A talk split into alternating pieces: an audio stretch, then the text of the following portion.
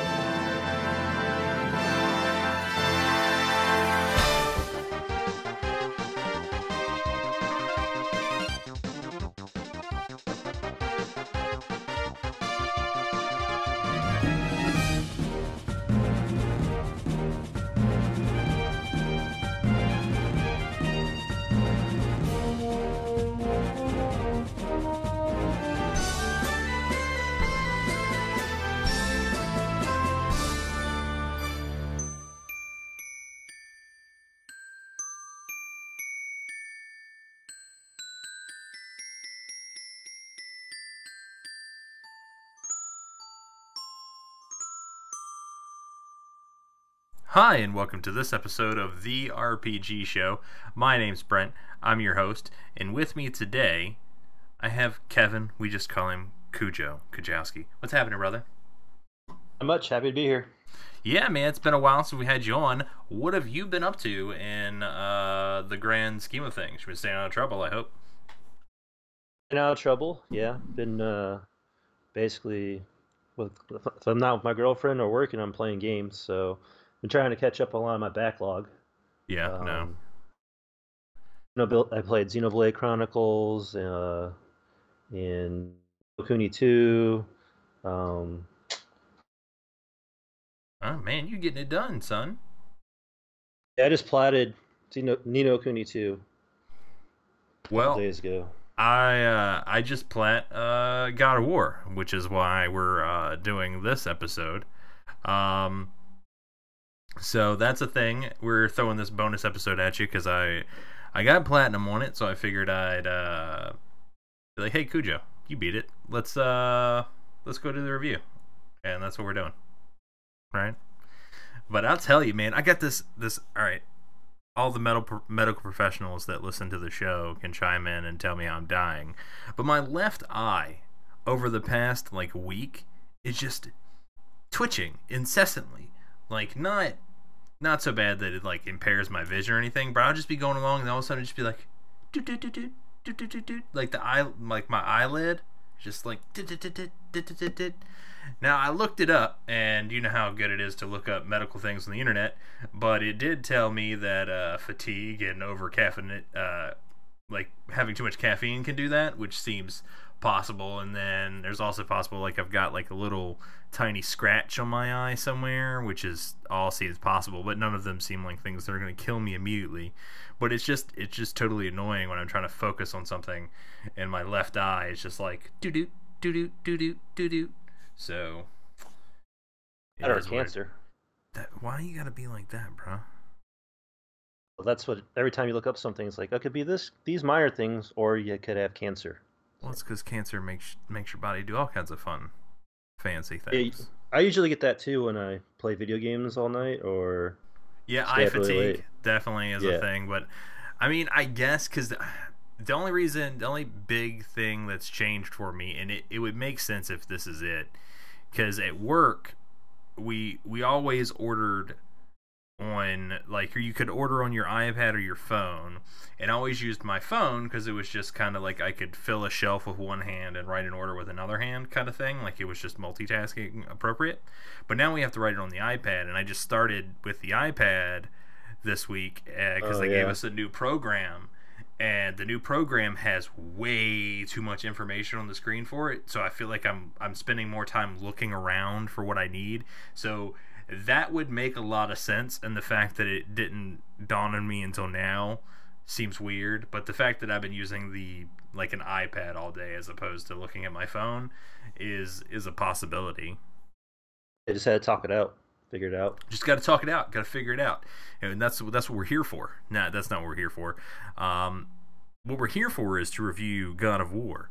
And if you're new to this this shindig here um, first off we're point we're talking about the 2018 version of god of war because i hate that people do this now where they they have a sequel but they name it like a thing but they drop a the or something like that and then you have to like you have to say which version of the game it is with the year so fuck off. But is uh 2018's god of war um, if you're new here what we do is we break this down into a few categories gameplay story visuals music overall experience and replayability we'll score it 1 through 5 we do allow half scores because not Cujo fucked up the uh, scoring system way back early on so we don't know why we went through five if we're just going to allow half scores, but whatever, man. We're doing our thing.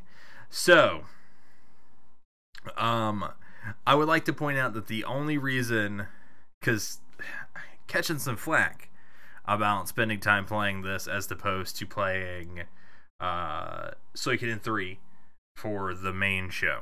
Okay, first off, Suikoden 3, not easily playable on the main TV downstairs because I can only really have one thing hooked up down there at a time. And I got this for free. Dude man at work, I covered his route and he was like, You did these things that I asked you to do and you're you're a baller, so I'm gonna give you uh, this game I've been playing, I'm gonna buy you a new copy for free, and it was God of War. So I'm like, hey, that's cool. But then he started doing the thing like, hey man, you played God of War yet? You played God of War yet? So now it's like, well, now I have to beat it. And then he did the other thing where he was talking about how he was a he was a badass and like doing all this shit. So I'm like, all right, now I have to make my difficulty harder than yours and platinum it. And that's what I did. Um Did on hard? un- well, I did cut it back to normal about halfway through. All right, there I Okay, could I not gonna beat I could not beat the Valkyries on hard. No. I was gonna But say those he, Valkyries. he he has the, he had it on story mode or whatever they call the easiest mode. Like, don't be playing with me, bruh. Like, back off down your dick. So somebody tries to do something nice for me, and then I just gotta shit all over him with some weird ego trip. But um, yeah, no. Uh, God of War, man. So it's a let's start off with gameplay as we always do. It is a uh, modern action RPG in that it has uh, there's no real transition between um, exploration battles. There's no overworld map. You're just kind of going around. You see enemies, you attack them. But that being said, there are uh, several subsystems that it, that are your levels of character progression. So, first off, uh, you have a. I don't want to say intricate because it's not. It's not even a complex, but you have a crafting system um, where you make, equip, and upgrade gear. So, um, and just by doing things in the world, you get little bits and bobs that go into making different gear, and you can then use those bits and bobs also to upgrade gear that you have. Um, so that's that, and it's all pretty self-explanatory. There's not a lot of you only get one or two of these in the entire game, and that locks you out of only making certain pieces of the set or you can make all the set and not upgrade it all the way. Nah, there's basically everything is infinitely obtainable, with the exception, I think, I don't know, can you farm like the Soul Eater Ancient things? Because I know you can farm Travelers, but I don't know about the the Ancients. But that that armor set's so low, I don't really think it's a thing. Yeah, I'm not sure because after I got the Valkyrie stuff, I didn't really look at any of that. I didn't even use the Valkyrie stuff. I was using like the uh, Muspelheim and the um, Niflheim stuff because uh, the Valkyries are are um, like their stats are kind of like jack of all trade stats, where they've got they don't have like a ridiculous amount in one or two things. It's kind of they got a lot in a bunch of different things. And long before I beat all the Valkyries, I had completely farmed out and upgraded uh, my Muspelheim set, and then um, my last Valkyrie was in Niflheim, and I had you know you basically complete a set in the process of like farming that place and getting to the point where you have enough time to get in there and fight that Valkyrie. Um, so in both those, I found I had higher strength and cooler stuff happening than the than the Valkyrie set. Not to say the Valkyrie set's bad, just by the point where I killed the last one and I could go kill the queen, it really wasn't. It wasn't a thing. I did. I used the Valkyrie set until I got the Ivaldi set. I can't remember. It's been about a month now, but the Valdi set. Well, the Valkyrie had like a stronger strength because I I always do the strength just so I can tack attack attack harder. Um, but the Valdi set has a higher strength uh, s- skills, and you And that's the that's the the Niflheim set because it's got the, Yeah. the the passive health regen on it. because I did uh, Niflheim, and then I went right to the to Nifl- Niflheim. Uh, I went to Niflheim after the whatever the fire stage is. Muspelheim Um, or whatever. Yeah, Muspelheim. Yeah, and I went there pretty much right after, and uh, I didn't farm the Mus- Muspelheim stuff. So all the Ivaldi ones are, have like three slots, so like I was super because I really wanted to beat that last Valkyrie. Okay. And so that that's your so actually your armor ends up being one of your primary or I should say your primary way of advancing your character, okay? Because you have what I guess you would call a level. And this level has it's a little bar you fill up. And as you upgrade equipment, whether that be through just pure upgrading the same piece, equipping a better piece, socketing, increasing like the gems and enchants um, put into that piece. All these things increase that that meter, and then when it maxes out, you go up to the next stage. And now, when you go up to the next stage, that's when you see a big boost in your effectiveness against enemies of comparable level. So, let's say you're sitting at like level four you run into like a level 6 enemy that level 6 enemy is gonna like be kicking your ass but even even if the stats don't really your stats don't really change from being the top of level 4 to the bottom of level 5 that creature becomes substantially easier because then you are now closer to its level. You actually see this mechanic play out a lot in like mmos and stuff where your level matters more than your stats when it uh, fighting things but that's your primary uh, method of character advancement is this this equipping just equipping better armor always making sure that you're you're stepping forward and not back um, because you can step back so like if you have a you know you've made it to level six or seven and you equip a piece of junk you're going to go back down to like level four essentially so um, that's basically your your advancement as far as stats and quote unquote level. That's your level up system. Now, there's another system that is your uh, like skills and talents. I would call it like almost like a spell book essentially. So each of your weapons has a uh, like so your axe and spoiler your uh, chaos blades have a light runic attack and a heavy runic attack. And each one of those has multiple options that you find throughout the game, whether that just be in your normal thing. You can craft some special ones, you can uh, find some special ones. So there's actually a, a ton of options in both of those slots for both of your weapons. Um, and those can subsequently be upgraded as well and be made more effective um, via the burning of experience points, um, which is a whole other set of currency that you can invest in upgrading these skills. Which also um, you can spend that XP to upgrade what is essentially a talent tree. So you have uh, for like unarmed combat, shield combat, Spartan rage, um, axe combat, uh, and chaos blade combat. You can go down these tiers. What it looks like a forked um, skill or talent tree or something like that, and invest XP into that as well um, which will give you additional effects, additional mostly it's additional combos, like uh, like uh, allows you to combo out your attacks a little better, and those also have bonuses based on re- reaching certain stat criteria. So if you reach 200 magic um, stat, then it'll do a thing or what have you.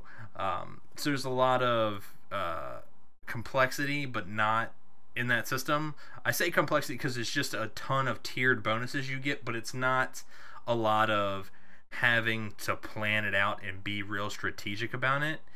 Simply because if you're going through and you're doing really any of the extra stuff that there is, which I you're going to stumble on to a great deal of it. There's not a ton of it that is so far hidden that you'll never see it. Um, you're going to get a ton of like this XP and um, that kind of thing.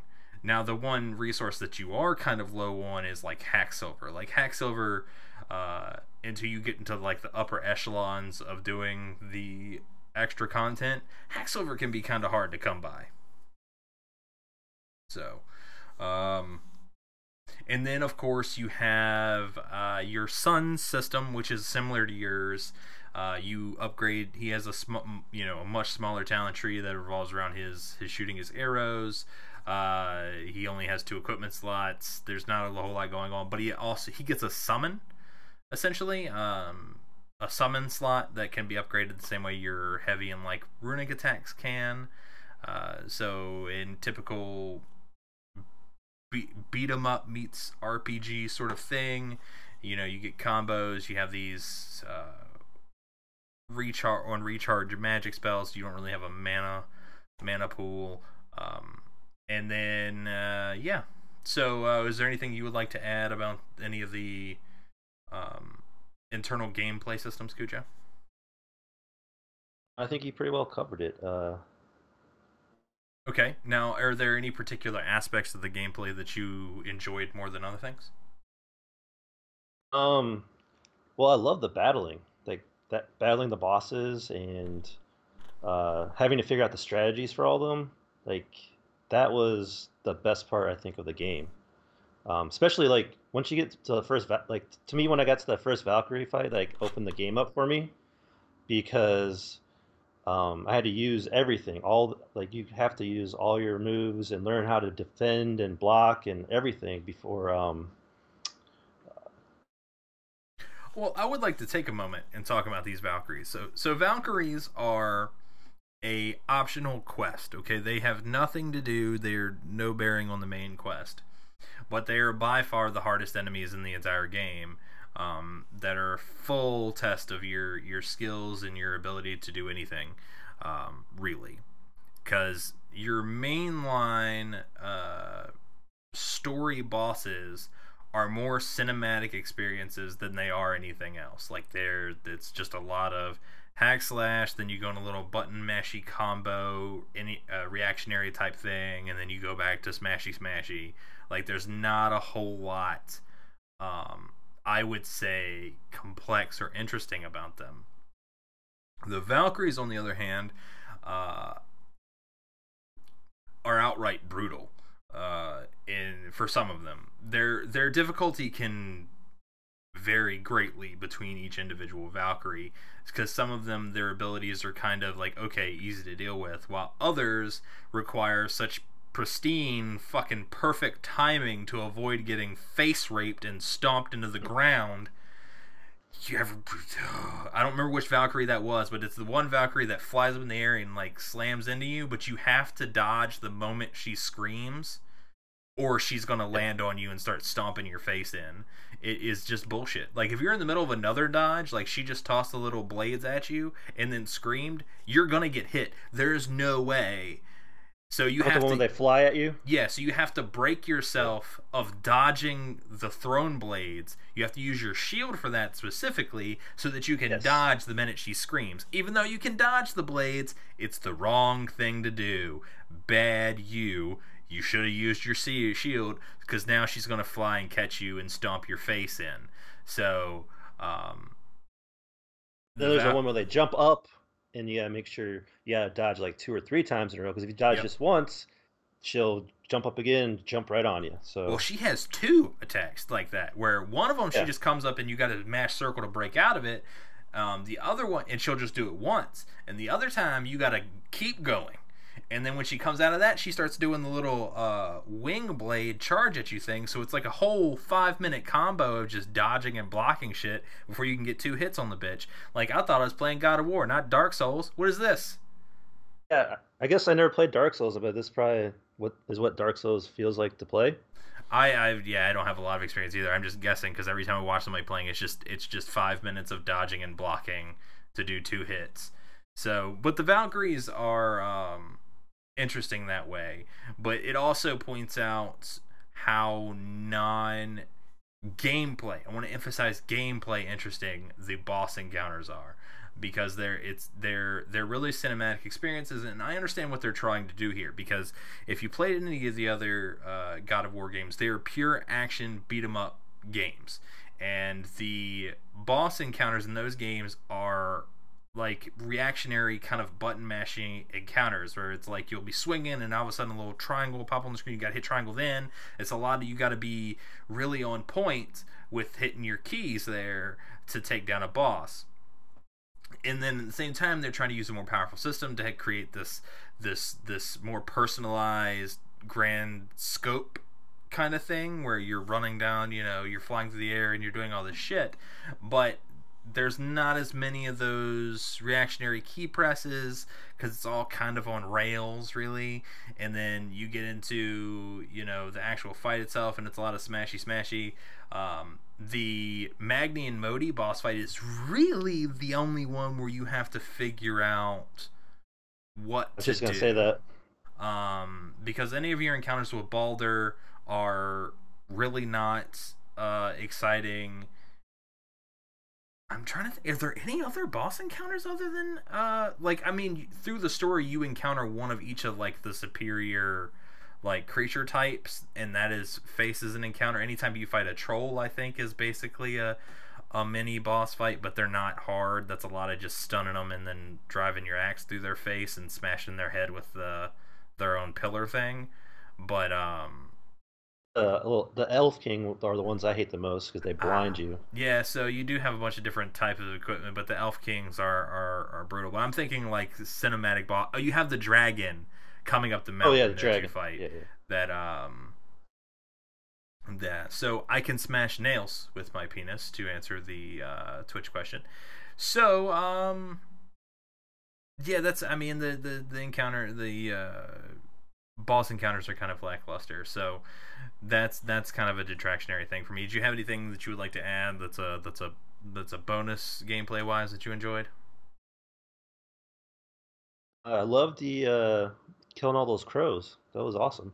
okay so um the uh the platinum trophy and a lot of the trophy acquisition in this game is pretty straightforward it's a lot of um you know get all the the crows get all the artifacts do all these lots of things. And the crows are basically um they're just hard to spot. They're little green crows or ravens. They're not crows they're ravens um, sitting around that you gotta hit with your axe throw. Um, the puzzles throughout the game are some are some are kind of interesting some are just needlessly tedious. Um, my favorite being in Tyr's Temple uh, the the whole thing when Kratos gets kind of locked in place and you got to use uh, he's got to command uh, Atreus to move the sun and the moon around for the the wolves. Um, that was fun. Uh, like I said, some of them are cool, some of them are needlessly tedious. Like the as soon as like all the puzzles in Alfheim are just the worst. It's just how do I throw my axe through all the vines at the same time? Um, that weren't, annoying. weren't particularly interesting, but there there are enough um, there. So things that worked for me, of course, um, I did like the some of the openness there. I liked uh, the puzzles. I liked that they did manage, especially after you unlocked the um, Blades of Chaos, because before you unlock them, combat's a little more slow. It's a little more defense oriented. It's about getting in power hits when you can. Um, then when you unlock the blades, it it really melds what f- how God of War felt with a modern RPG where you would get into you started getting into a lot more encounters with just tons of enemies and you're just like flinging those fucking blades around doing crazy shit and that's always fun that brought that that fun um badass feeling back into it that I felt like it was missing for the first 20 hours or so um, but again shouldn't take 20 hours to get to that point. I think I've said that on other games in this game, uh, in the show, but the fact that it takes you so long to get those blades and how I feel like it so so dramatically changes up gameplay. Um, I even honestly for- didn't like the blades. you didn't like the blades? I used the axe the whole time. I liked the way the axe felt, and I mean, I started fighting those Valkyries before I got the blades, so um, I had more fun using that axe. I, I I only used the blades when I had to, like in Helheim. Okay. Now, um, to answer the question in, in chat, uh, we'll get to this more in story, but you do not need to play the previous God of War games to play this and have an understanding of what's going on in the story. Um, you can read like a half a page recap. There's plenty of them out there on things you should know going into God of War, but there's not not a ton um, because they they played so loose and changed so much of the Greek mythos. Um, going into this and this, this is of course playing on Norse mythology so it's it's not even he's not even the same place it's basically you just have to accept the fact that he has some some shit in his past and it's more about dealing with what's in front of him than than than what's behind him so um stuff that you didn't care for gameplay wise Oh, I Uh, would also like to say you're wrong about the the blades because the blades are way fun. I I still use the axe, but the it's just it's fa- it's daggers versus a, a heavy weapon is really what it is, and this is probably the only game where you're gonna catch me um, being excited about about light blades as opposed to heavy blades. But that's a whole other discussion. Things you didn't like about gameplay. Well, like you were saying, it took like the first part of the game is really slow, and when I was um, started, I was just kind of bored. But once you get into like the Lake of the Nine, um, it opens up a lot more. Um, yeah, just that the the battle battling in the beginning was just kind of boring when you go into the caves, and it kind of got repetitive. So uh, it took a while to to get started. So one of the things I didn't like about it. Yeah, um, it's because it's it's a good ten hours before you unlock Atreus's first magic arrow, which is a big part of um some of the quick changing of the gameplay there. Because a lot of going back and forth isn't necessarily Kratos switching his weapons. It's a lot of do I need to stun them with Atreus' arrows, or do I need to do like this spread shock AOE, which for some enemy, some some enemies can do like a mini stun. Um, but it, it takes a lot of the game before you start unlocking um, anything that makes a Atre- Atreus' part of his gameplay interesting. But once you do, he is a full fledged part of what you do in almost every combat. At least he was for Yeah. me. Yeah, I, I, I mash square all the time. Oh, Just yeah. to keep shooting arrows. So Yeah, so Um, um, yeah. And once but you have there's- all those arrows and you sort of max out his reload speed, the combat just gets so fast between switching up doing Yeah. switching up doing different runic attacks and then once you have a heavy and light runic attack for both the axe and the blades which are on separate cooldowns, it's it becomes a really fast paced making sure all of Atreus' stuff stays on cooldown, making sure all of your stuff stays on cooldown, which is a big key part of all the Valkyrie fights is making sure you keep that that that big hitter shit on cooldown, man. You if you can if it's off, if it's sitting there off cooldown, you have lost. You have lost a ton of damage and a ton of time.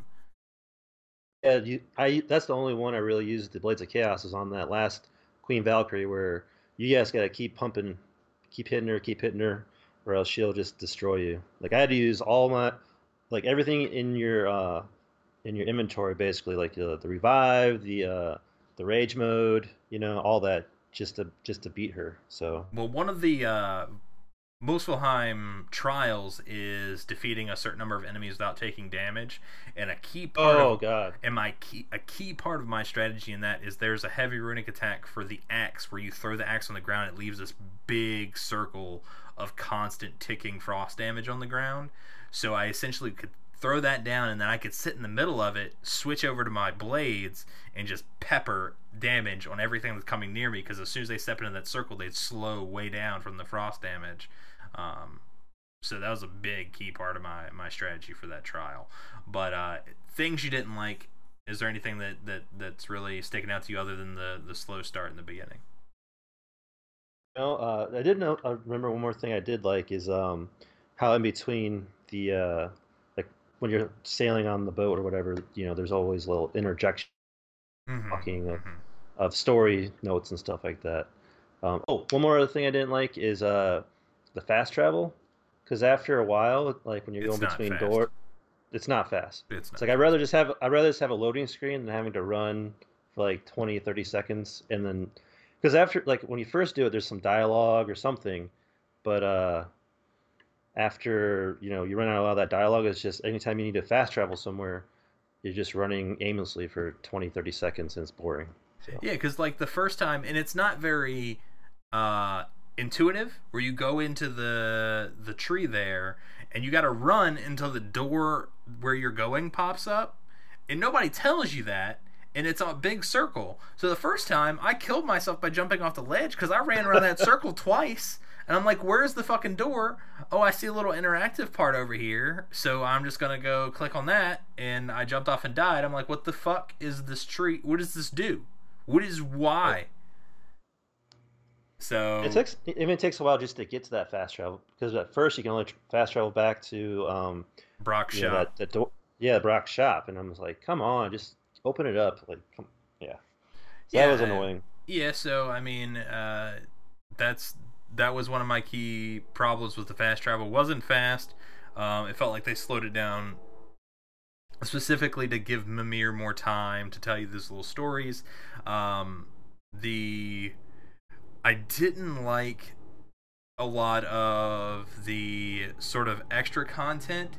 Really wasn't like you had a couple side quests like uh, so it felt like, especially with the dragons, because you go in these areas with these dragons and you're supposed to free the dragons, and it felt like the first two were really well thought out and kind of chaos incarnate. Like there's a lot going on, and then the third one is kind of like sec like tacked on the side of one of uh, Brok and Sindri's quests, and you just do it. Like the dragon's not doing a whole lot. Like you just kind of find the stuff, unlock the stuff, and free the dragon. Like it's not real exciting.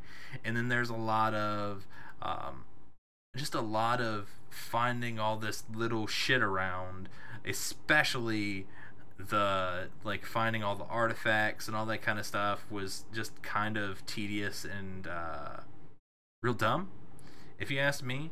But they're they're they're just pure trophy fodder. Is I feel like the only reason they're in the game. Uh, yeah, every game has to have that now, I guess. And I and know. that's that's a huge problem for me. Really, is the the everybody's got to have this these little collectums to to make people waste time in the game. Um, other stuff I already spoke that I didn't care for those cinematic fights so much because I felt like the big fights from the the other God of Wars was something I was missing in this game, but uh, it's not to say they did poorly. It's just they were going for an entirely different type of game here, and and to try and mash that in was necessary because you need that transition. It just wasn't. It didn't feel as cool and as grand like grand as the action beat 'em up versions of this game were, because like those were just you know huge moments in those games where you're just doing all sorts of cool shit, and this is more about watching him do cool shit than actually doing cool shit. So that's a thing. Um, let's see. Hmm. I did like uh, how um, now every game has to have collectibles. At least show you where they're at and how many more you have left to get. So it's not you know looking up at a guide. have to look up a guide to kind of find everything. Yeah. So that kind of was nice. So at least if they had them, they did kind of like hint But at the- where they were.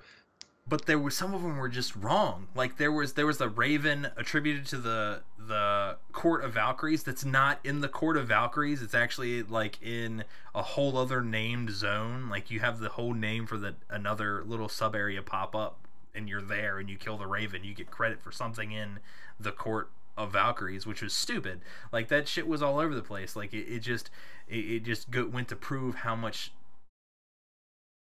like how little thought went into some of these i think um i liked the so i You like the What- dragon fight?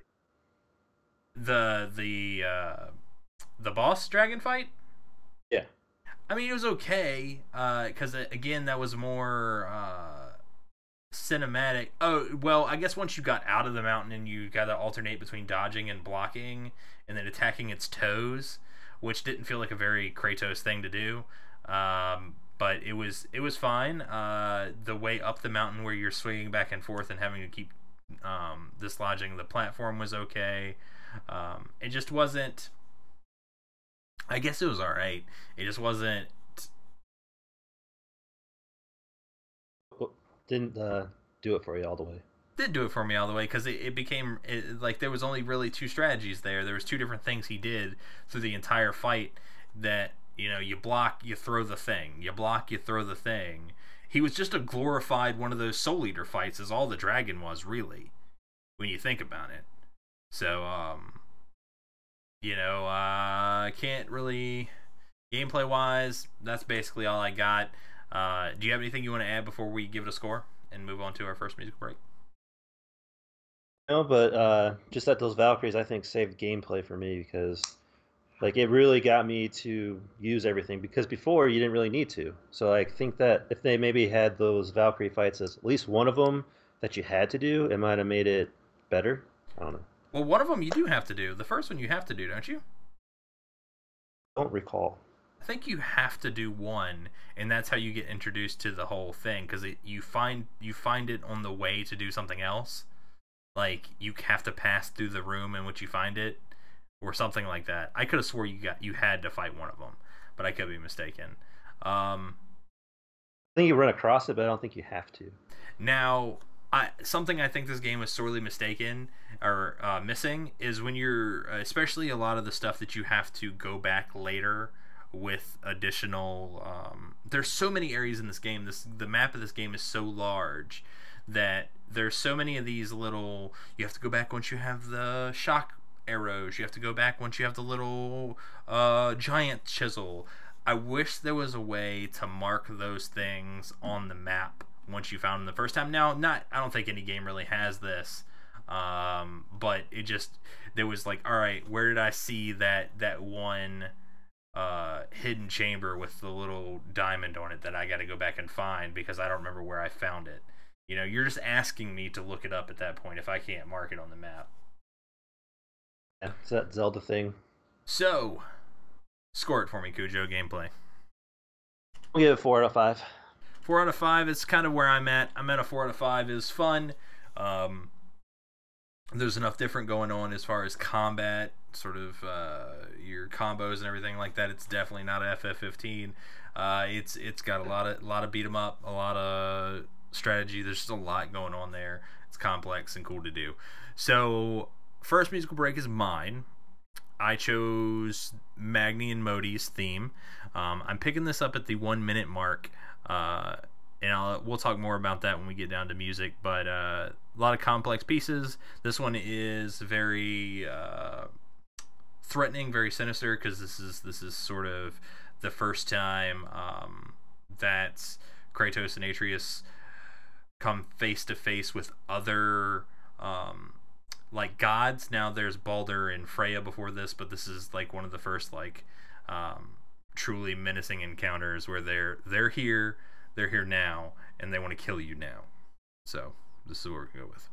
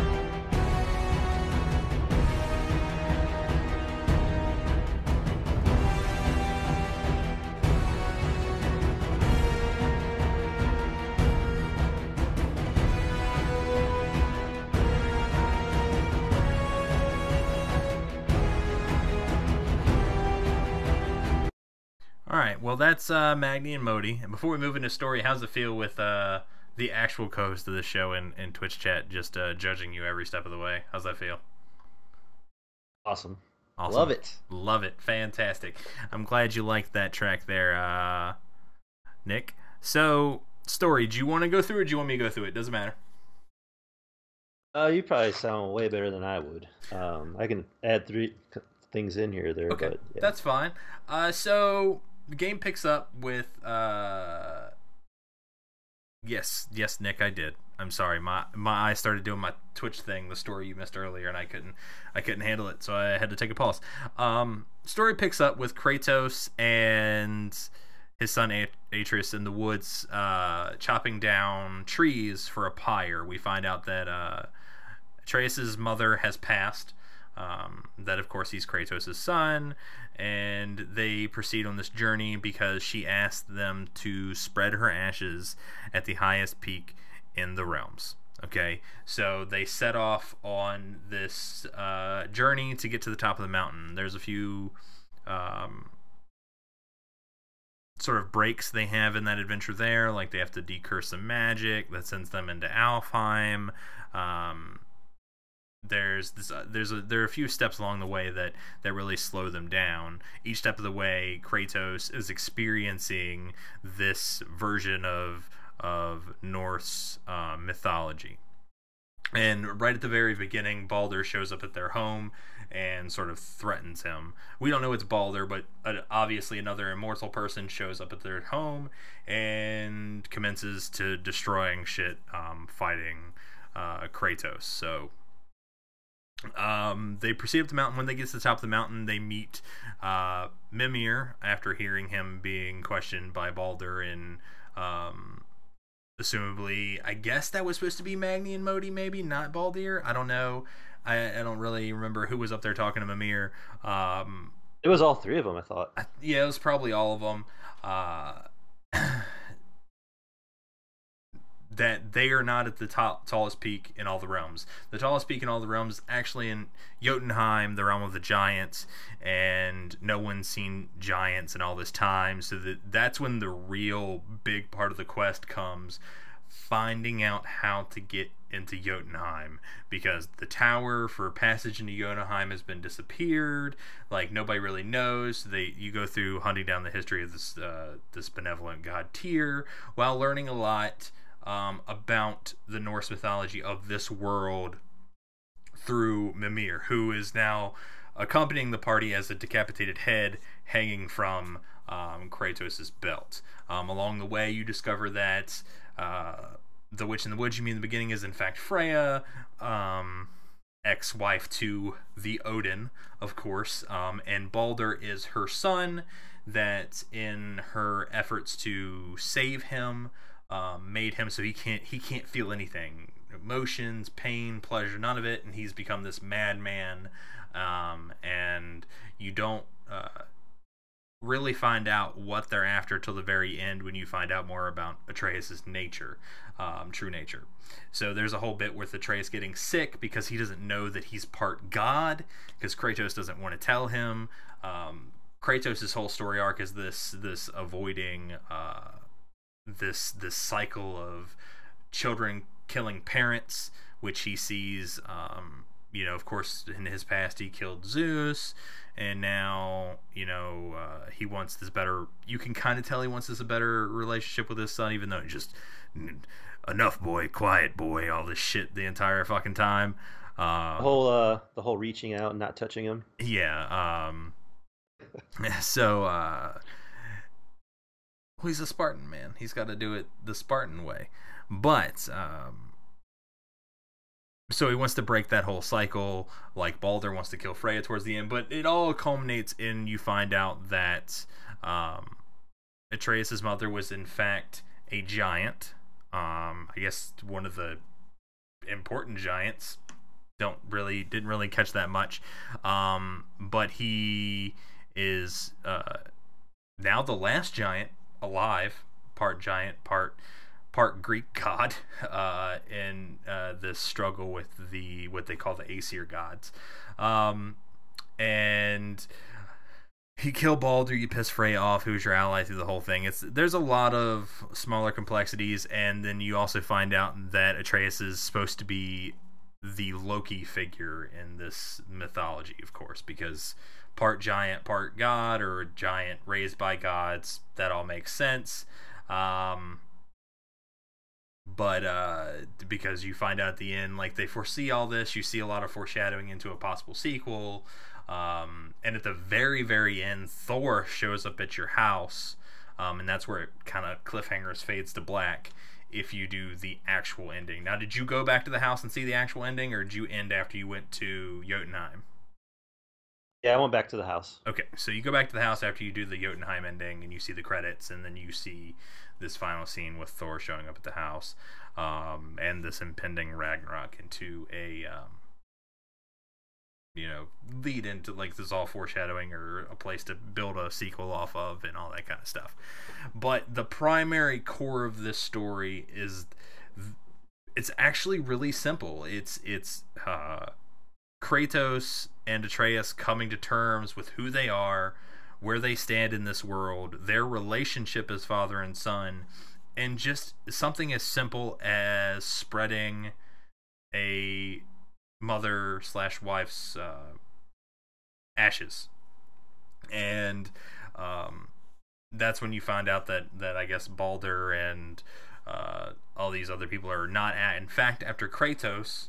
Um, but after Atreus. they're, um, no, they're after his wife. I thought. Oh, they might have been after her. It it gets really weird at the end. Uh, they they start tying up a lot of stuff real fast, and it's kind of nonsensical if you ask me. But um, yeah. So uh, that's basically it. Now, what are some things that you you liked about the story of the uh, this game? Um, well, Mimir, I think, is the star of the of the game oh, because oh, absolutely, one hundred and ten fucking percent. Mimir is my bro. I want a little decapitated Mimir riding around with me. Him and Brok, like, I just want to go like have beers with those dudes. yeah, like the, the the characters are very well developed. So um, I just like how the relationship of Kratos and Atreus is, and then once you get Mimir in there, it kind of mixes it all together um, that whole relationship was, uh, I think, saved the game for me because up until that point, I was kind of getting like bored of it or was getting tired. Then you get to that point and you're like, oh, this is cool. And then, you know, everywhere, like when you start, um, like like like I said earlier, when you're doing the fast travel, Mimir has little stories he tells. When you're uh, on the boat, um, Mimir starts telling stories about you know the history of all the Norse mythology, on all that kind of stuff. Um, I mean, Kratos did a little bit, but those are kind of just basic stories, and they're kind of like, eh. Oh no, Kratos telling Aesop's fables, his version of Aesop's fables were hilarious. Like that was the best. Like he's he's he tells them so um like straight. like matter of factly. matter of factly, like like the the tortoise beats the hare because the tortoise the tortoise exhibited hard work and the hare was a lazy piece of shit. Like just the way he tells these stories is amazing, and I was kind kind of sad to see him go when Mimir came, but Mimir replaces it with a whole new level of uh, personality. He he brings like a a level of personality to it that is um, hard to define, like hard to really play up how much he brings um, to just the dead space in the game.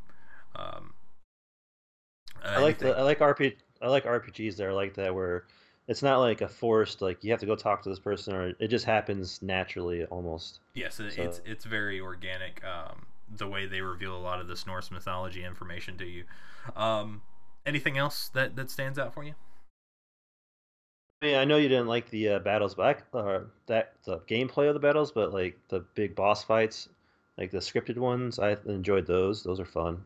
Um, and the whole reveal of like Freya being like I didn't know anything about Norse mythology, so it was all like new to me. So um, I guess if you knew this kind of stuff, it wasn't that big of a of surprise. But Because here's the of this- thing. Here's the thing I want to tell everybody about a God of War game. Okay, and this is a God of War mythology across the board.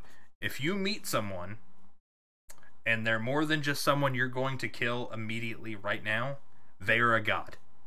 Every fucking time. There is not a character exists in a a God of War story or lore or mythos that's not a motherfucking god. So we met her and she's doing all these witchy naturey things. I'm like, that bitch is Freya. Like, there's no way this is just some some hedge witch in the back forest dealing with spirit animals. Like she has to be Freya. Like, come on. Like it was I didn't un- I didn't know I knew she was someone important, but I didn't realize that was Odin's ex-wife. Like I didn't know, like I said, I didn't know anything about that, and I guess Well, I they know, I wasn't com- in on the whole God of War. Like everyone's a god. Well, they- the first one. they made major changes to Norse mythology in this game. Like, not they didn't go line by line. And Norse mythology is a little complex anyway, but they kind of combined some of her, things attributed to her and Frigg. They actually made them the same character. Like, it's it's it's kind of. I mean, I'm not the best at Norse mythology, but I know enough um, because I like games that use it as like a source. So um, that's that. I mean, that is what it is. But uh, you keep going about stuff you liked. Um, and uh, the Valkyrie things, I, I just can't say enough how much that I love that. So Yeah, they get um, cool little story bits themselves when you place their um, helmets in each of the thrones. You get an explanation of. There's not much that doesn't go by where you don't get Mimir telling, giving you a little explanation. And the best that best part about that is you're right is it doesn't slow down gameplay because the the the areas are so large that after you see a thing, like he'll keep telling you while you walk away right? So like you're you're off to the next thing, but you can you still got Mimir talking in your ear like, "Oh, this is so and so of the the thing where the the thing was terrible and we were all everybody's assholes here and gods are terrible." Like the whole the whole kit and caboodle. So yeah, uh, and I like how uh, like um if he's not done with the story, he's like, oh, I'll just pick this up later, and the next time you get in the boat, he finishes the story, so you don't have to like just sit there and wait for it to end. Yeah, and Atreus will ask a question relevant to where he left off in the story. It's not just like, oh, sometimes he'll say you didn't finish your story from earlier, but a lot of times he'll be like, so why did this happen? Or why did that happen at certain points in the story? And he'll pick it up from there, um, answering Atreus's question. So um, that's interesting. That's a little detail that's very thoughtful. Um, was there anything that you didn't care for, story wise? Um, yeah, the thing I didn't really, uh, I wish they did was go more into Kratos and the, his, you know, wife that he's burying. Uh, Like, just give us a little bit because they didn't really give us anything. We're just supposed to believe that Kratos was a great father or a great husband, and they had this amazing relationship, but they don't give us much to go off on, on that. Besides how much, like, they show how much he cared about her, but they don't show why or, or you know, his like his motivation for it. You know. Okay. I mean, that's I mean that's fair. Um, so is there anything else you didn't care for before I go into my spiel? Go ahead, all you. All right. So I liked uh a little bit of the intimate nature of the story. The father son story is is interesting. Um, I like that as just as a metatextual thing, as like the gaming generation gets older, the stories that we're we're getting told get get older because you think about when we were kids. Um, playing video games, especially RPGs, everybody's like a 16 year old going on an adventure, and now everyone's like a like a father or an adult or somebody with responsibilities, like having to do the responsible thing. So I, I like that as a metatextual sort of thing. Um, I like, like I said, like Mimir. I like all the characters. I think all the characters are, for the most part, um, fairly fleshed out and interesting. Um, with the exception being Atreus's little fucking bratty ass. All right, like. Oh boy. He Come is the moodiest little shit, and his mood swings just so fast, just so fucking fast. Like he goes from being told he's a god to being a little fucking murder ball, uh, you know, in two seconds. Like, oh, I'm a god, so that means I can just kill everybody, right? That's what that means. Like what? that was annoying. Well, what is this? Learn, but he had, to, but then he learned that he's he you know he has to have restraint. He, he's not like unkillable, you know. So some of some of the lessons with Atreus are interesting, while there are others that are not interesting. I don't think are story beats that should have been made that we could have just glossed over.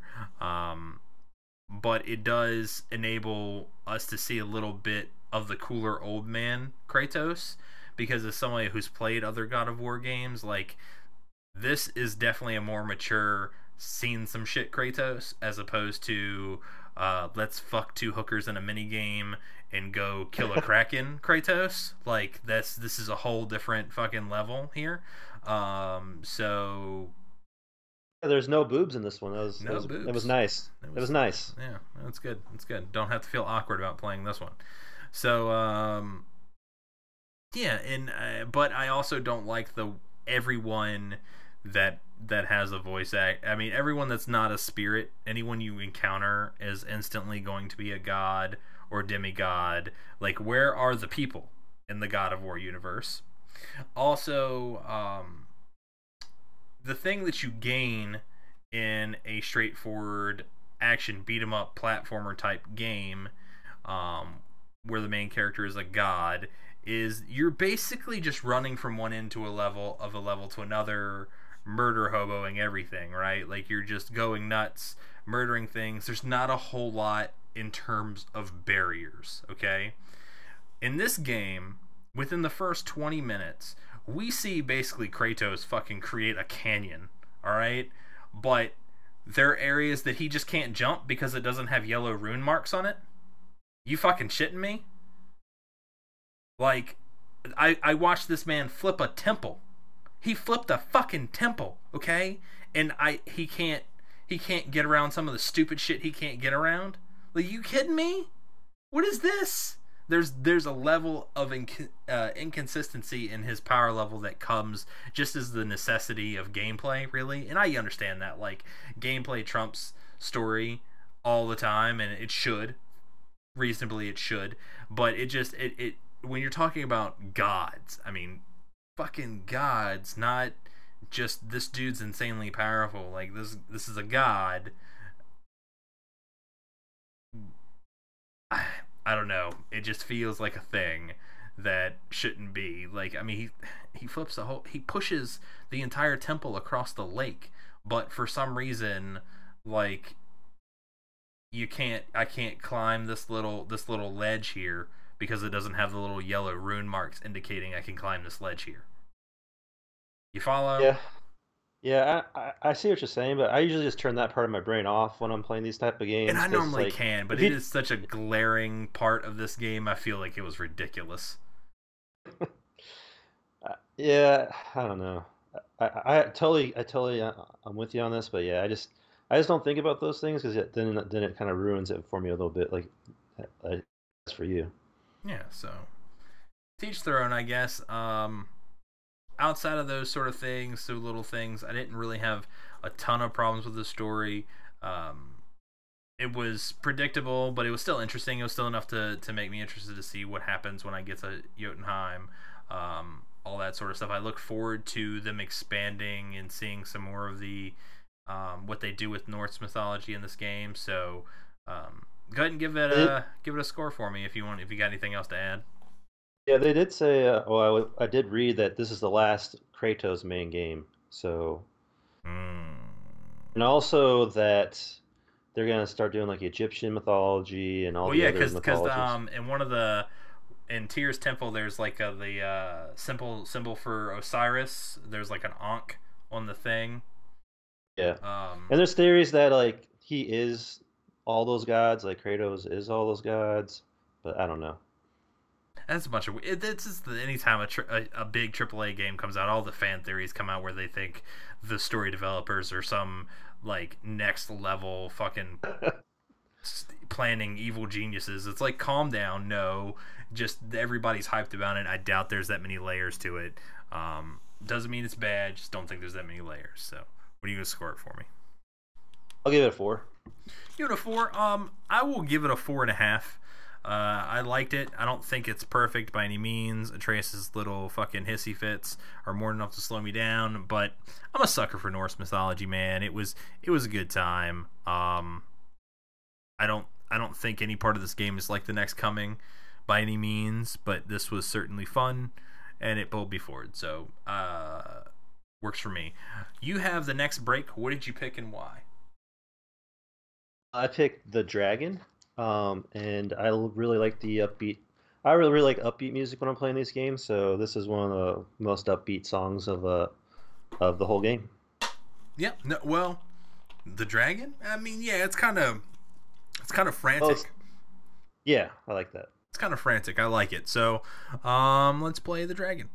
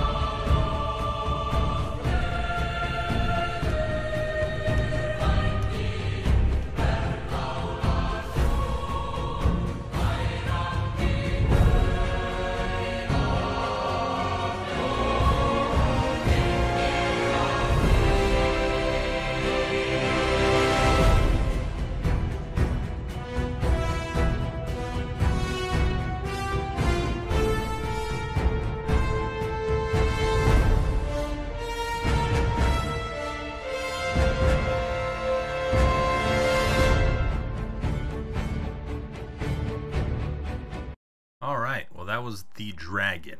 All right. Um. So next up, we're gonna talk about visuals and music. So visuals. Uh, for me, I'll just go out and say it. I think. I mean, there's. It's hard to say AAA games look bad these days um, because there's so much detail that goes into them. There's not a. There were no. There wasn't a lot of. Uh, like clipping or anything weird going on like that. Everything showed up the way it was supposed to. Um, so it's it's it's um like I I, I hate to find uh, things that uh that look terrible. I don't look terrible. That that that yeah that looked terrible. But you Sorry. couldn't find anything. Couldn't find anything. I mean, where where are you? Where do you stand? Uh, I thought it was awesome. Like, yeah, like you said, there wasn't there wasn't that much terrible about it. I mean, there's a whole stage where you're just going through a dead giant, which was amazing. I thought. So yeah, everything was just I thought well put together and looked great. I mean, there's a decent variety of monsters, but not like a uh, ton of. Uh... There's not a ton of them. Like, there's a lot of re re reskinned, recolored monsters, which I don't think is uh, outside the realm of something we'd expect. Um, their take on uh, some of the Norse mythology, uh, creatures were were a bit interesting, but also kind of looked. Um, how do I say this? Very similar to the way they made uh, previous God of War monsters kind of look. They kind of fit them into a same flavor, which, if you want to draw weird uh, conspiracy theories, look there. Like, why do Greek monsters have a same aesthetic uh, appearance uh, and as Norse monsters? So, uh, I guess we can address the question in chat here. Goro says God of War is terrible. He's a he's a Mary Sue. Um, we make him unstoppable. He's not a relatable character. Um, and Odd. I can. All right, so let's let's let's play down this this. I think this is an interesting um, play down this this this line here because we get a lot of this in modern games or RPGs anyway. You give uh, protagonist in a game who is some unstru- you know extraordinary power level and eventually gets good at everything because that's the nature of an RPG. You play an RPG that way, even the way you build the character, they become great at everything. Now, I think there are varying tiers of what you're looking for in in main characters. You don't come to a franchise like God of War looking for a character that is relatable or even has a power check. Like every character in this game is supposedly some immortal god. Like everyone you run into is an immortal god. I mean, fucking Freya revives a dead giant corpse and puppeteers it to some end to fight her uh, to stop the fight between Baldur and Kratos. Like like I said, I did have a problem with the power inconsistency inconsistency between cutscenes and gameplay, but I mean they're giving us challenge the it's just not what you, if you're looking for a character that's gonna be um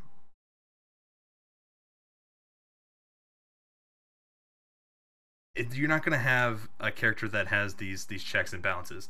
Now, that's not to say that that's not an interesting um, point you bring up there. They need like a Thanos moment where he gets killed at the end, and uh, Atreus has to deal with that at the start of the next game. Now, you pointed out, Cujo, that this is the last one they want to make work with Kratos as the main character. So we pick up this game with the death of the mother. Who's to say we can't pick up the next game with the death of Kratos? Instead of ending a game on the note of Kratos being dead, we get hit with that like in the first hour of gameplay. We think we're going to do this thing, and then boom, it's off in a different cycle. I'm not to say that's a that's outside of reason. I don't think that's that's entirely impossible. Um, I think that's what they'll do because they even foreshadowed it with the whole, you know, behind the little uh, when they were looking at the little pictures on the wall. Yeah, Uh, and, the it, and cur- it the seems like away. something that Atreus is doing kills Kratos, whether that be intentionally or unintentionally. Yeah, Kratos has to die for his. son- It's gonna be something, but um, yeah, I think that's what they'll do. They'll probably do the whole fake out where you start off as Kratos and then you finish the game as Atreus or something like that. And uh, I would. Uh, I don't think that I would agree with Kratos being uh, a Mary Sue only because he rolled so low in charisma. Now, if he also had an excellent relationship with his son and everyone liked him, I would I would consider him a Mary Sue. But at multiple occasions, he fails utterly at every step of the way to get people to to to um to like him. And that Kratos sacrificing himself to protect his son from someone he can't stop doesn't make I mean, I think that makes Kratos a more reliable character because as somebody as a father myself, I would I would sacrifice myself to to save my child. So um, that actually that that that would be a humanizing quality in him, and I think I mean, that he actu- even he even he even said he would at at one point in the game. so. Like, Um, but that's that's those are more story questions. I appreciate the input there. Let's move back into um. No, I mean, and that's and that's good. So I mean, you get in the fact that anyone plays a game. I think anytime anyone can play a game and look at a character and feel um disappointed by a character but also interested enough in the story to try and uh, create like a reasonable or a logical sort of um,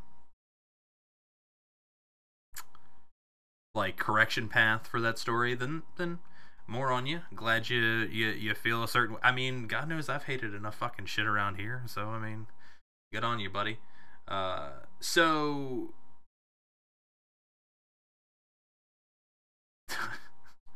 um, let's play. Uh, let's talk about visuals. It's hard to it's hard to say. There's a lot of bad things here. There's some repeats. A lot of the there's not a lot of clipping or anything weird. The the Ravens were you know easy to hit the Ravens, um, that kind of thing. Do you have anything negative to say about visuals other than the repeat of some of the monsters, like just a different color? But I mean that's an RPG trope. That's whatever, man. Uh, yeah, there is nothing that really. I guess the only visual thing I could say is that, like in the very beginning, when you're going through the caves, it's kind of samey, and I kind of got bored. But other than that, no. Yeah, I mean, um, yeah, there's it's it's not. I wouldn't say it's the next masterpiece, but it's hard to find anything technically wrong with it. Um, and they each of the little armor like there's only three real models for armor sets with different colors on each, which is kind of disappointing. I was hoping for a lot more variety in that, um, but they're all just three colors uh, of the same model with different glow or lighting effects on them, so that kind of sucks. Um, axe as the axe and the blades of chaos get upgraded, they look cool.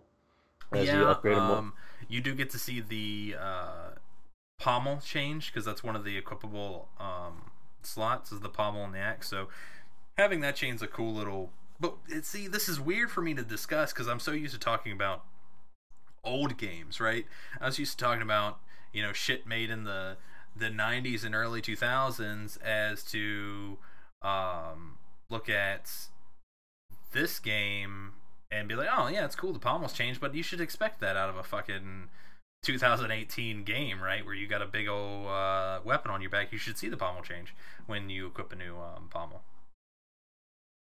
So, uh, go ahead and score visuals for me. Uh, four and a half. Four and a half. I'll give it a four. Like I mean, it's it's it's new, so it is it's it's fine. So, music. So, uh, again, we're talking about a newer game, newer technology.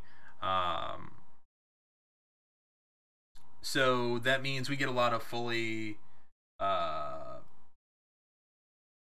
orchestrated pieces, right? There's not a whole lot of having to do weird things on a sound, uh, sound chip. We get a lot of orchestrated pieces.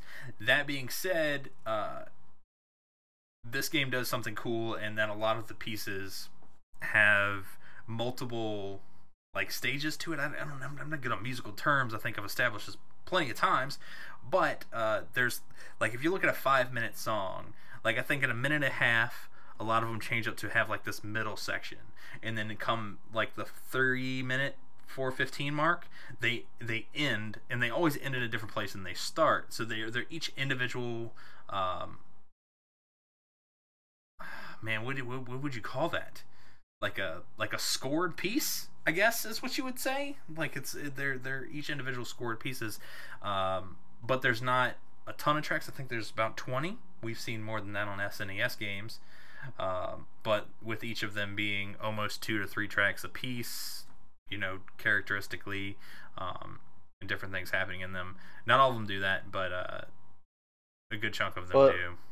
Was it were they all released on the soundtrack, or are they just released like you know the ones that guy orchestrated?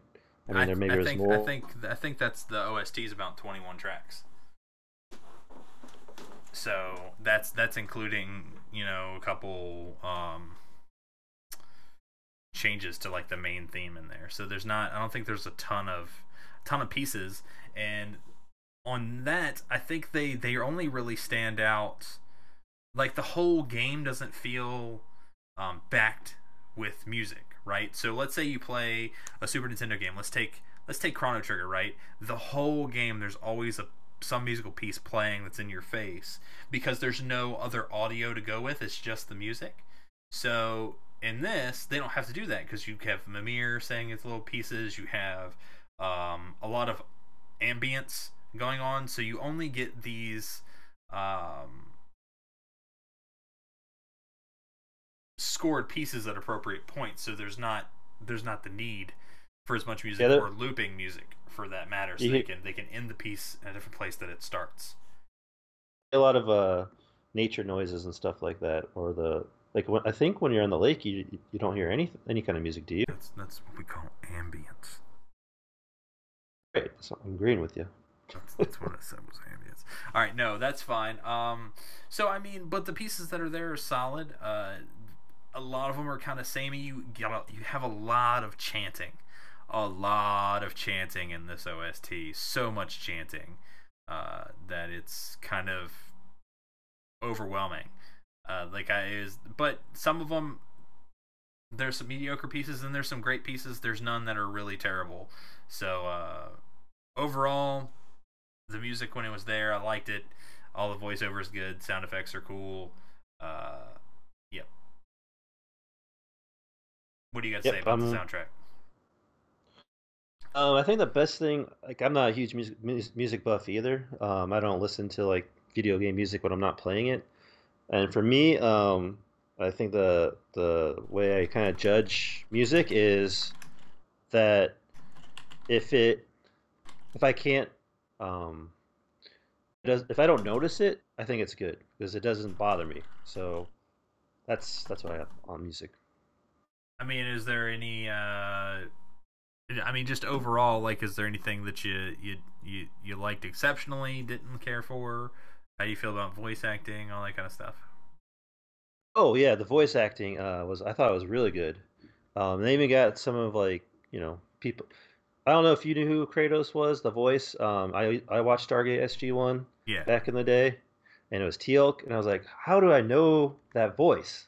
Like I that guy sounds so familiar, so I looked it up. Like oh Teal'c, okay, got it. So uh, and then I also didn't like Baldur has kind of like a unique like sound to him too. I was like, who? I, I know I know that guy too, and it's uh, what's his name from uh, Lost.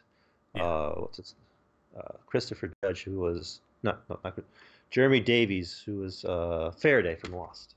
hmm So So yeah, I the, mean, voice actors get around, man. So, um, soundtrack, you want to score it for me? I don't like it.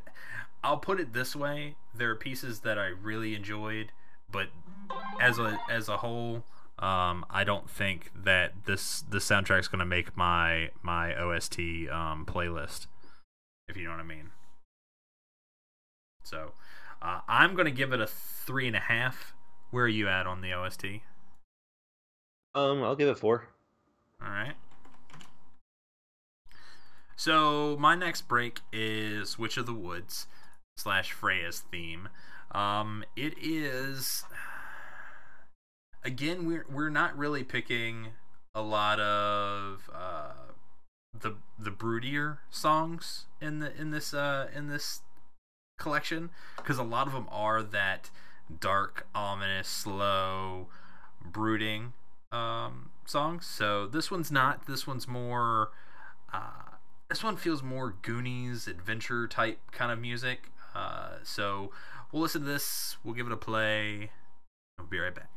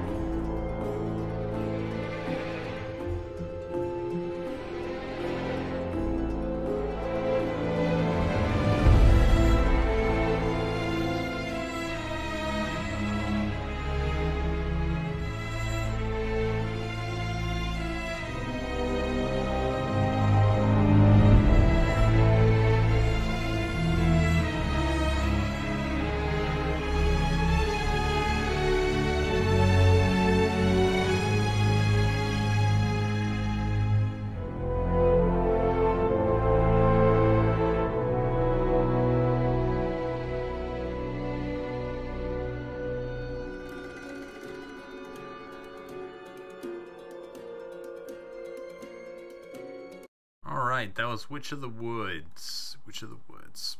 So, overall experience, like I say every time, is a uh, expectations versus reality type thing. Uh, and this game, a lot of hype coming into it, man. I get the guy liked it so bad he bought it for me.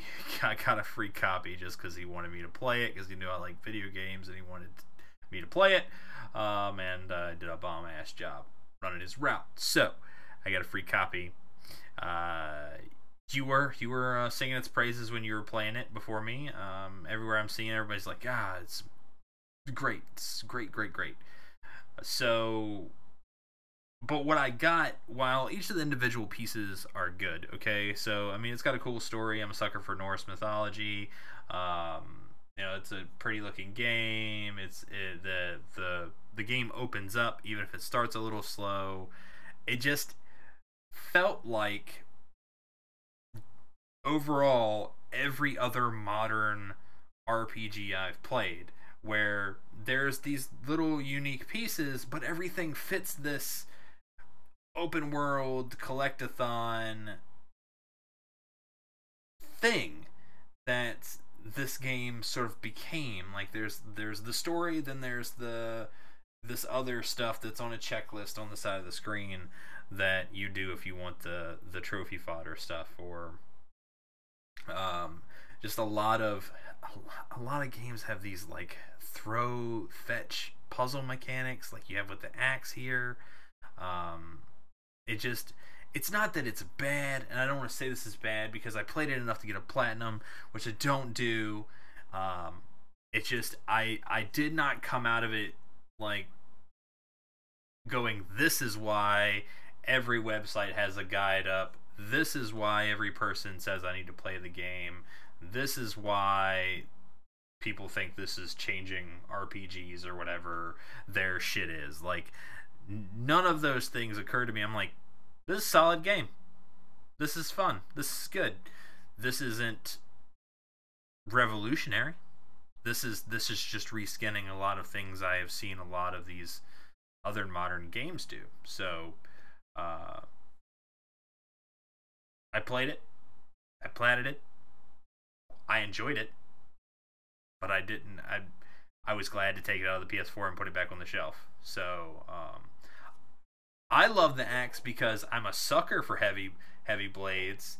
Um, it might have been better if they had tried to have a more cohesive thing than give us all this this trophy fodder. I would I would say yes to that question, Sejo or Nick or whatever whoever you think uh, your name is. I don't know who your name is. Whatever. Um, and uh, Skith, you missed earlier. I did say that this is probably the only game I would pick the light blade option over the heavy blade option because the uh, Blades Chaos are they make it feel more like the beat up beat 'em up game I want a God of War game to be. Um, and this was a it was not that for the first half of the game until I got those. This was just kind of kind of slow and plodding. Um, but it opened up and I had a, a ton of fun towards the end but then I out leveled everything and I butchered the last 25% of shit I had to do. So, uh, go figure. That's that's RPG life. Uh, so overall experience for me is probably. Oh man, I'll let you go first, and then come back to for me to score because I just got to think on it for just. I mean, I've been thinking about it all day, and I still haven't come to a decision. How I feel. I, I think you're being too tough on it because this game is great. Um, and I feel like a lot of games I've been playing um, kind of get kind of over bloated sometimes. And this guy, this game is just like oh, I think the perfect uh, length. Um, you don't have to do all the side stuff you don't want to, and you can still get the same kind of experience, like the story wise. Uh, um, but for me, when I came into it, I did I played the first God of War, and I kind of was like, I'm not kind of into this whole whole thing. Um, and then, like you were saying, yeah, there's a lot of hype to it, so was like, you know what, I'm gonna give it a shot. I haven't played like a, a brand new game right right right at launch in a while, so I did that, and um, uh, I, I, was I was not disappointed. Uh, I had a lot of fun with it. Uh, I think the Valkyrie fights. I, will bring it back to that again, but that those were so fun that um, I think helped elevate the game a little bit for me because like I I really felt a sense of accomplishment when I beat those things. So I had a lot of fun with it, so, and I enjoyed the story. So See, but this is because overall experience for me is a is in fact a, an expectations versus reality thing. Like, was I overhyped? Would I pay full retail for this game? Like, would I recommend someone else pay full retail for this game? And that's where I'm stuck, right? Is because while I did enjoy what I played, and the fact that I have a platinum trophy for it speaks volumes for how much I enjoyed what I was doing.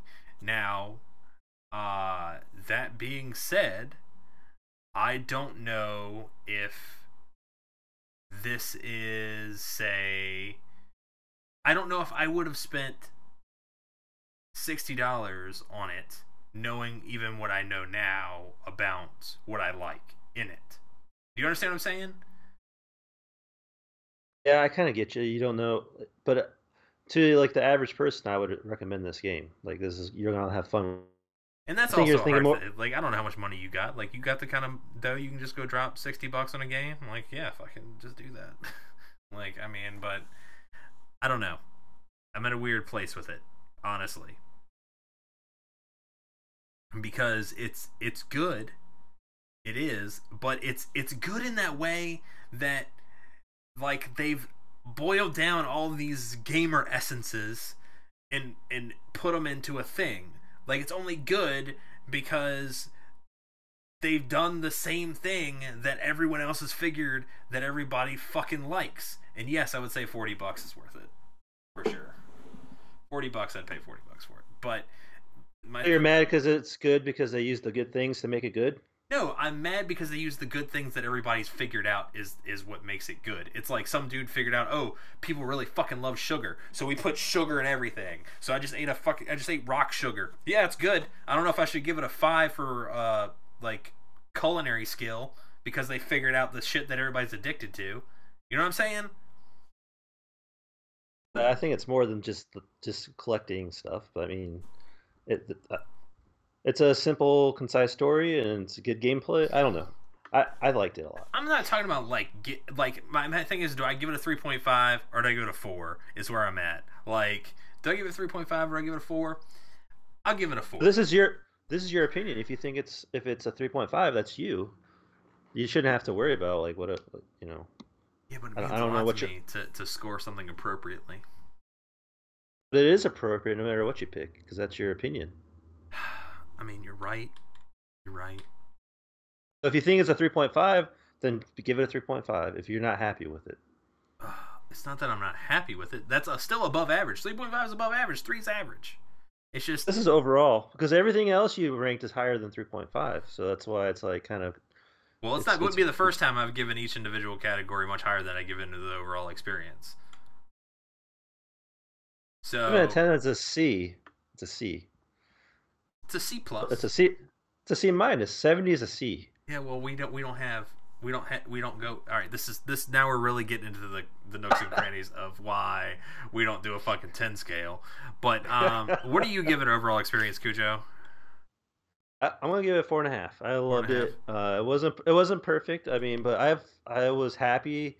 Um, it didn't overstay its welcome. Um, I had fun with it, and and when I was done, I was like, I, didn't want more of it. You know, I was I was satisfied.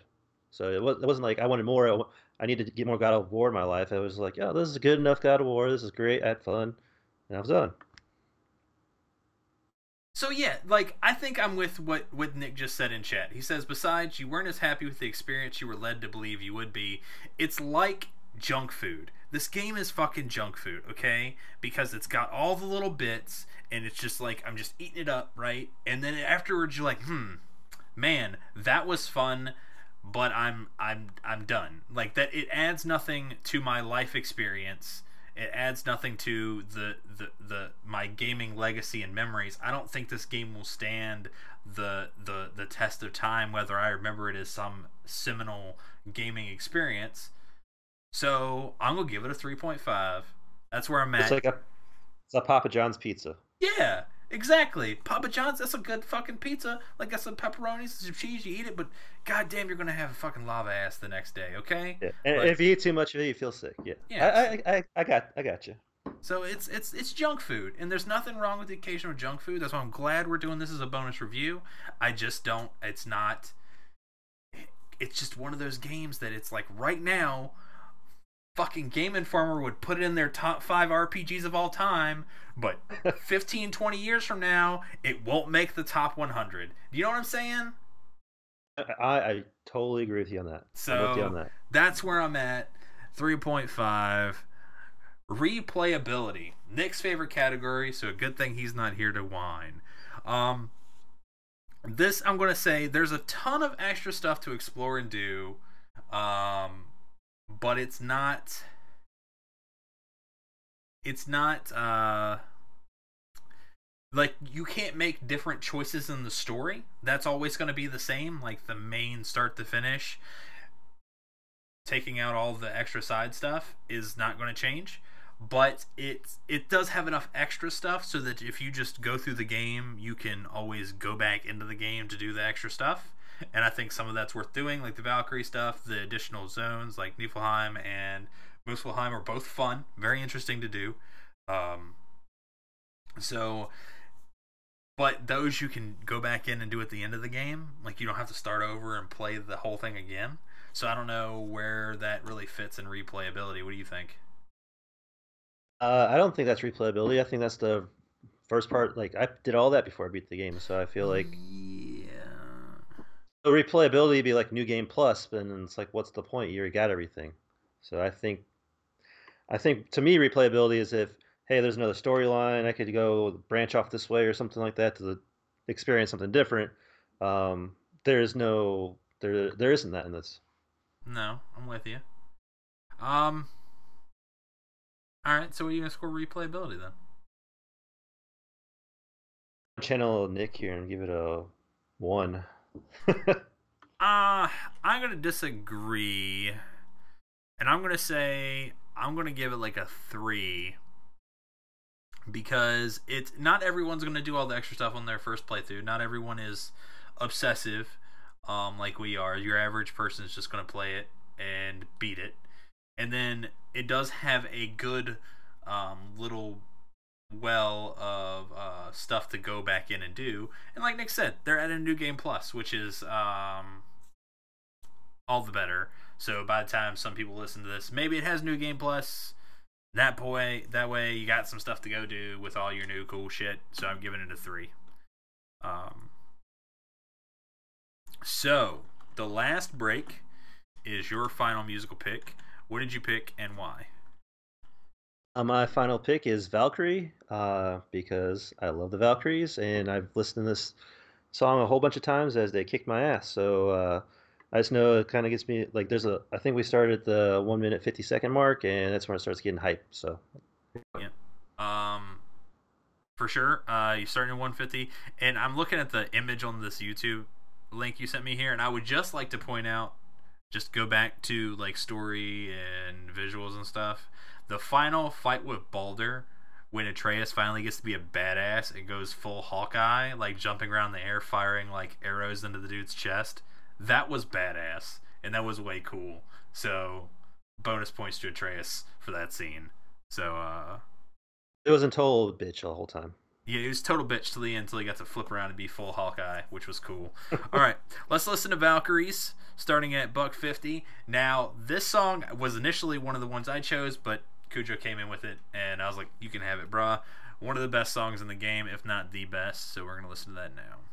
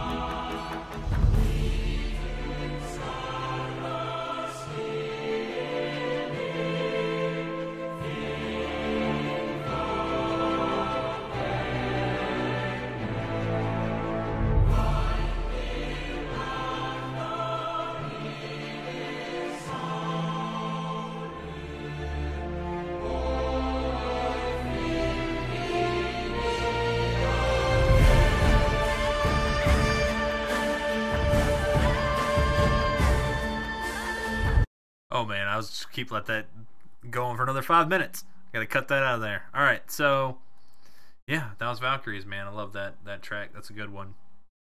Yeah. It's, it's Um, just as a quick question before we go into the other stuff, what was your least favorite like normal enemy to fight that you run into on the regular? I fucking hate those witches. Witches, I got witches. I got good at in the the poison fields. The ones I hate, fuck those little dogs that go into the ground. Those are the worst Oh yeah. because they can disappear and they can stay gone if you're near them. They don't have to pop up until you go away. The witches, I just switch to the blue arrows, boo boo boo boo boo, run over, rip them apart. Like that was that was easy. I say that the witches like you couldn't like you couldn't just run up to them; they just run away from you all the time. So Yeah, they they fucking suck. But the little dogs that went under the ground are the worst. All right, so next episode uh, is going to be a real episode, as in a numbered one, not a bonus episode, and that will be Suikoden three. Uh, so that'll be fun. Tune in for that. how far are you? What's that? How How far, far are you I? now? That is, what's- um, I just finished uh, somebody's Act Two. I haven't played in a couple days. It's fine. I'm gonna make it done. Wife and kid are gone all weekend. I'm gonna replay for like 30 hours this weekend. It's gonna be nuts, but it's gonna be great. We're gonna have a good time. Um, we have a new iTunes review. That's that's a thing I was gonna read. Um, Ooh, I'm- do that. I'm pretty sure this is someone leaving a second review because uh, it's by Queer to the Moon. So, judging by our To the Moon talk, they probably like meh. But either way, they left us a five star review. It says, "Woohoo! Ric Flair action. The guys are here, do the best job of discussing things in depth while also keeping the conversation light and fun as fuck." So that's good. Thank you, Queer to the Moon appreciate that good business um that's that i don't think i have a whole lot to add uh, Uh, I had a question to ask you, or okay. something. go for it Um, so, like you guys mentioned in the last episode about kind of changing the whole structure of um, your reviews and everything. Have you guys figured out what you wanted to do yet, or um, because I was I was I was right with you on that. Like, just do what you want to do because it's more interesting when you guys are into it. I feel. Now I'm with you there. Um, I think where we're at now, we haven't finalized anything, um, but our our core goal is to still come up with a way to keep a schedule. Okay, because me and Nick both are uh, procrastinators by nature, so we need deadlines. As just who we are, we need deadlines in order to do things properly. Okay, now how do we set deadlines without having goals in mind? Okay, that's kind of where we're at as far as that goes. But for the Couldn't you just have like a like a pool of games, and then you pick the next game from the pool? well, we're uh, I and think then that we're gonna go to kind of like a pick as we go type thing, but it's it's we have to have a system in place for how long it takes to play a game and get to the review, instead of let's uh, pick a game and then it gets pushed around like this Suikoden three is getting pushed around, or you know we it, I just don't want a lot of flexibility in how long it takes us to play a game for a review. I just want there to be flexibility in what we play next. Understand what I'm saying? You follow? yeah, yeah, I so, got you. um, we were talking post show last time, and again, this nothing's final, but we were thinking because we're playing Suikoden 3. I'm hyped to play Valkyrie Profile next. We're going to play that. Then I think we're going to play a Kingdom Hearts game, and then something else. Because I think our new goal is we want to play the Kingdom Hearts games before Kingdom Hearts 3 comes out, and maybe get a Kingdom Hearts 3 review out after that comes out in January um, is is the current goal, but that could change halfway through that because I don't want to set anything in stone until we get to get to um, plan stuff. But that might be on the horizon after Valkyrie Profile. We have through the Valkyrie Profile review to decide what our final uh, what that's going to look like. Um, we'll we'll kind of decide off air, I think, of how many games we're going to define as a season, so we can still do our whole season wrap ups and put everything into the big monster list and do all those fun things. and then we're gonna decide, um, like, do how long do we give any given game to play? Like, is it everything? I mean, do we give uh, five hours a week, ten hours a week? What are we doing? Um, as far as that goes to to get a review in because I don't want to become there are two types of shows out there that do what we do that I hate, okay? That I really hate. And Ooh, yeah. Tell I, me. I it's not singling out anybody's way of doing it. I just do not like discussing like so there's some people that will do a weekly show but they'll do like 9 episodes on one game. You know what I'm saying? Like I don't I Yeah. don't I don't want to be those guys either. I don't be those guys. I don't want to be somebody that like decides they're going to play the next game next and they just get to the review whenever they get to the review. So they'll announce they're going to play X game and then it's like they'll have all this filler fluff and shit for, you know, not that some of that's bad, it's just there's just there's no content talking about a specific game for uh you know, months at a time. And while I understand that some games are super long, I don't want to fall into that. Well, I got distracted, and now we haven't had a review in three months type thing. You understand what I'm saying?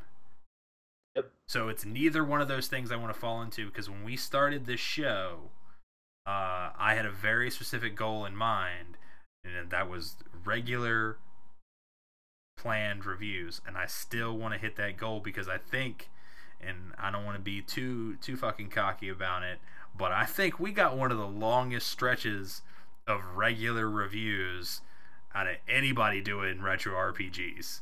Like,